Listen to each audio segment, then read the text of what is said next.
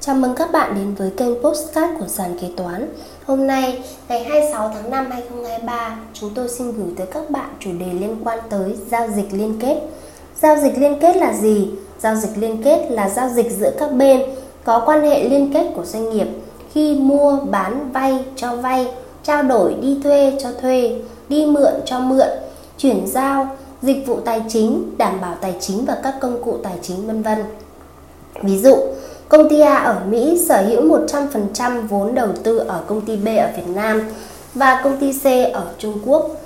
C chuyên sản xuất liên quan tới may mặc. B nhập hàng từ C sau đó phân phối sản phẩm ở Việt Nam. Khi B và C có giao dịch với nhau, vì cả B và C đều bị A sở hữu 100% vốn, nên rõ ràng giữa ba công ty này có mối liên hệ với nhau về vốn. Mối quan hệ giữa A và B, C là mối quan hệ trực tiếp, còn mối quan hệ giữa B và C là mối quan hệ gián tiếp vì cùng bị sở hữu bởi A. Chúng ta gọi chung mối quan hệ giữa A, B, C là quan hệ liên kết. Do đó khi B và C có giao dịch với nhau thì các giao dịch này sẽ được gọi là giao dịch liên kết và cái giá được xác định cho các giao dịch liên kết sẽ được gọi là giá chuyển nhượng và đây cũng là cái đối tượng mà quy định về giao dịch liên kết muốn quản lý. Nguyên tắc áp dụng trong giao dịch liên kết Người nộp thuế có giao dịch liên kết phải thực hiện kê khai các giao dịch liên kết, loại trừ các yếu tố làm giảm nghĩa vụ thuế do quan hệ liên kết chi phối, tác động để xác định nghĩa vụ thuế đối với các giao dịch liên kết tương đương với các giao dịch độc lập có cùng điều kiện. Cơ quan thuế thực hiện quản lý, kiểm tra, thanh tra đối với giá giao dịch liên kết của người nộp thuế theo nguyên tắc giao dịch độc lập và bản chất quyết định hình thức để không công nhận các giao dịch liên kết làm nghĩa vụ. Giao dịch liên kết bắt đầu khi nào? Bắt đầu từ kỳ kê khai năm 2017, tờ khai quyết toán thuế thu nhập doanh nghiệp phải có thêm tờ khai về giao dịch liên kết. Đây là điểm mới của cơ quan thuế Việt Nam được quy định bởi Nghị định 20/2017 NDCP của Chính phủ Việt Nam, có hiệu lực từ mùng 1 tháng 5 2017. Theo nghị định này, doanh nghiệp có nghĩa vụ kê khai giao dịch liên kết và nộp cùng với tờ khai quyết toán thuế thu nhập doanh nghiệp, lập hồ sơ xác định giá giao dịch liên kết, lưu trữ và xuất trình khi có yêu cầu của cơ quan thuế. Ngày 20 tháng 12 năm 2020, Nghị định 132/2020 NDCP được ký và ban hành và được áp dụng cho năm tài chính 2020 để thay thế cho Nghị định 20/2017 NDCP. Vậy giữa Nghị định 20/2017 NDCP và Nghị định 132/2020 NDCP có gì khác nhau? Nghị định 132/2020 NDCP và Nghị định 20/2017 NDCP quy định về quản lý thuế có nhiều điểm khác nhau. Tuy nhiên, sàn kế toán xin đưa ra 14 điểm khác biệt cơ bản như sau. Điểm thứ nhất, quy định rõ phạm vi điều chỉnh của các bên liên kết. Điểm thứ hai, nguyên tắc áp dụng. Điểm thứ ba, thuật ngữ áp dụng. Điểm thứ tư, các bên có quan hệ liên kết. Thứ năm, phương pháp so sánh xác định giá của giao dịch liên kết. 6. Nâng cao và áp dụng ngưỡng khống chế lãi vay. 7. Chi phí lãi vay vượt mức khống chế. 8. Bổ sung thêm đối tượng không áp dụng ngưỡng khống chế chi phí lãi vay. 9. Thay đổi khoảng giá trị giao dịch độc lập chuẩn. 10. Rõ ràng và mở rộng cơ sở dữ liệu sử dụng trong kê khai, xác định giá giao dịch liên kết. 11 bổ sung thêm trách nhiệm của cơ quan thuế. 12. Bổ sung thêm trường hợp miễn lập hồ sơ giao dịch liên kết. 13. Nộp báo cáo lợi nhuận liên quốc gia khi công ty mẹ ở Việt Nam. 14. Nộp báo cáo lợi nhuận liên quốc gia khi công ty mẹ ở nước ngoài. Sau đây chúng ta cùng đi chi tiết. 1. Quy định rõ phạm vi điều chỉnh của các bên liên kết Nghị định 132 các giao dịch liên kết thuộc phạm vi điều chỉnh của nghị định là các giao dịch mua, bán, trao đổi, thuê, cho thuê, mượn, cho mượn, chuyển giao, chuyển nhượng hàng hóa, cung cấp dịch vụ, vay, cho vay, dịch vụ tài chính, đảm bảo tài chính và các công cụ tài chính khác, mua, bán, trao đổi, thuê, cho thuê, mượn, cho mượn, chuyển giao, chuyển nhượng tài sản hữu hình, tài sản vô hình và thỏa thuận mua bán sử dụng chung, nguồn lực như tài sản, vốn, lao động, chia sẻ chi phí giữa các bên có quan hệ liên kết. Nghị định 20 Các giao dịch liên kết thuộc phạm vi điều chỉnh của nghị định này là các giao dịch phát sinh trong các hoạt động sản xuất kinh doanh của người nộp thuế có quan hệ liên kết theo quy định tại điều 5 của nghị định. Thứ hai, nguyên tắc áp dụng. Nghị định 132 còn hai nguyên tắc. Bỏ nguyên tắc giao dịch độc lập được áp dụng theo nguyên tắc giao dịch giữa các bên độc lập, không có quan hệ liên kết tại các hiệp định thuế có hiệu lực thi hành tại Việt Nam của Nghị định 20/2017 NDCP. Nghị định 20 ba nguyên tắc. Thứ ba, thuật ngữ áp dụng. Nghị định 132 bổ sung thêm 3 thuật ngữ mới bao gồm thỏa thuận của nhà chức trách có thẩm quyền, thỏa thuận quốc tế về thuế, điều ước quốc tế về thuế, tổ chức thay mặt nộp báo cáo. Nghị định 20 không đề cập tới ba thuật ngữ nói trên. Điểm khác biệt thứ tư, các bên có quan hệ liên kết. Nghị định 132 có 11 trường hợp, sửa đổi điểm Y và bổ sung thêm một trường hợp so với Nghị định 20 là đối tượng doanh nghiệp có phát sinh các giao dịch nhượng, nhận chuyển nhượng vốn góp ít nhất 25% vốn góp của chủ sở hữu của doanh nghiệp trong kỳ tính thuế, vay cho vay ít nhất 10% vốn góp của chủ sở hữu tại thời điểm phát sinh giao dịch trong kỳ tính thuế với cá nhân điều hành, kiểm soát doanh nghiệp hoặc với cá nhân thuộc trong một các mối quan hệ theo quy định tại điểm G khoản 2 điều 5 của Nghị định. Nghị định 20 có 10 trường hợp. Điểm khác biệt thứ 5, phương pháp so sánh xác định giá của giao dịch liên kết. Nghị định 132 quy định và hướng dẫn cụ thể tại nghị định. Nghị định 20 đưa ra tuy nhiên chưa có hướng dẫn cụ thể. Hướng dẫn cụ thể trong điều 3 thông tư 41 2017 TTBTC. Điểm khác biệt thứ 6 nâng cao và áp dụng áp dụng ngưỡng khống chế lãi vay. Nghị định 132 tổng chi phí lãi vay sau khi trừ lãi tiền gửi và lãi cho vay phát sinh trong kỳ của người nộp thuế được trừ khi xác định thu nhập chịu thuế, thu nhập doanh nghiệp không vượt quá 30% của tổng lợi nhuận thuần từ hoạt động kinh doanh trong kỳ cộng chi phí lãi vay sau khi trừ lãi tiền gửi và lãi cho vay phát sinh trong kỳ cộng chi phí khấu hao phát sinh trong kỳ của người nộp thuế.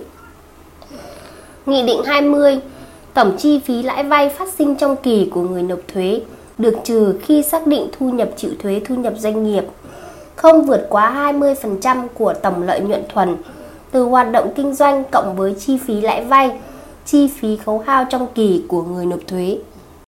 Điểm khác biệt thứ 7, chi phí lãi vay vượt mức khống chế. Nghị định 132 chuyển sang kỳ tính thuế tiếp theo khi xác định tổng chi phí lãi vay được trừ. Trong trường hợp tổng chi phí lãi vay phát sinh được trừ của kỳ tính thuế tiếp theo thấp hơn mức quy định tại điểm A khoản này, thời gian chuyển chi phí lãi vay tính liên tục không quá 5 năm, kể từ năm tiếp sau, năm phát sinh chi phí lãi vay không được trừ. Nghị định 20, phần chi phí lãi vay vượt không được trừ và không được chuyển sang các năm sau. Điểm khác biệt thứ 8. Bổ sung thêm đối tượng không áp dụng ngưỡng khống chế chi phí lãi vay. Nghị định 132 bổ sung thêm các khoản vay vốn hỗ trợ phát triển chính thức ODA, vay ưu đãi của chính phủ thực hiện theo phương thức chính phủ đi vay nước ngoài cho các doanh nghiệp vay lại.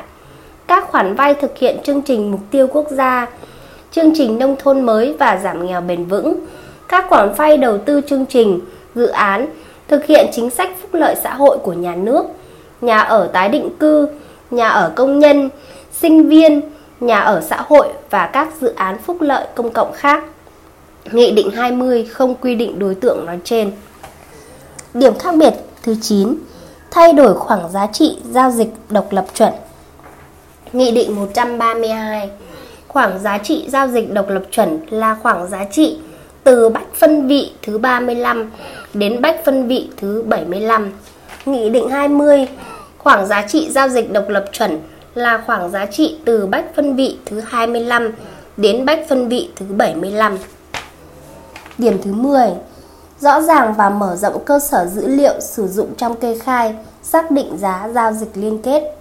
Nghị định 132 cơ sở dữ liệu thương mại là thông tin, số liệu tài chính, kinh tế được các tổ chức kinh doanh, dữ liệu thu thập, tập hợp, chuẩn hóa, lưu trữ, cập nhật cung cấp bằng các phần mềm hỗ trợ truy cập, quản lý với các công cụ, ứng dụng được lập trình sẵn, hỗ trợ tiện ích cho người sử dụng có thể tìm kiếm, truy cập và sử dụng dữ liệu tài chính, kinh tế của các doanh nghiệp trong và ngoài Việt Nam theo ngành nghề sản xuất kinh doanh, theo khu vực địa lý hoặc các tiêu chí tìm kiếm, theo yêu cầu khác phục vụ cho mục đích so sánh, xác định đối tượng tương đồng trong kê khai và quản lý giá giao dịch liên kết. Nghị định 20, cơ sở dữ liệu do các tổ chức kinh doanh thông tin cung cấp, bao gồm thông tin tài chính và dữ liệu của doanh nghiệp do các tổ chức này thu thập từ các nguồn thông tin công khai và lưu giữ cập nhật quản lý sử dụng. Điểm khác biệt thứ 11, bổ sung thêm trách nhiệm của cơ quan thuế. Nghị định 132 bổ sung thêm tạo điều kiện cho người nộp thuế chứng minh giải trình về số liệu, dữ liệu của đối tượng so sánh độc lập sử dụng trong hồ sơ xác định giá giao dịch liên kết. Nghị định 20 không đề cập tới nội dung trên. Điểm khác biệt thứ 12, bổ sung thêm trường hợp miễn lập hồ sơ giao dịch liên kết. Nghị định 132 bổ sung thêm miễn lập hồ sơ xác định giá trong giao dịch liên kết khi thỏa mãn đồng thời 3 điều kiện sau.